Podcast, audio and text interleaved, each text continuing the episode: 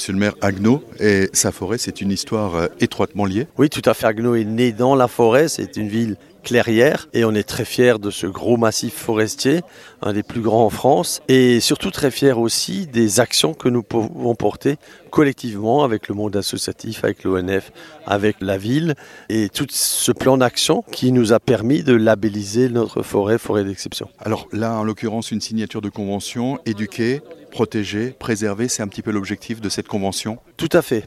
On mesure bien que les anciens connaissaient la forêt. Euh, il nous appartient aussi d'éduquer, de faire de la pédagogie maintenant pour les nouvelles générations. On le fait avec euh, l'éducation nationale. On a eu très belles actions avec euh, les classes qu'on a pu emmener en forêt. Mais au-delà de, de, la pédagogie, eh bien, il nous faut aussi des sentinelles. Il nous faut aussi des acteurs qui peuvent agir, notamment je pense en matière de plantes invasives. C'est vrai qu'il y a en forêt aussi des éléments de biodiversité à préserver. On a longtemps cru que la forêt était invincible. On a connu déjà dans le, dans le passé euh, des menaces, voire des, des accidents en forêt de de type la tempête Lothar en 1999 qui a fondamentalement changé l'image de notre forêt.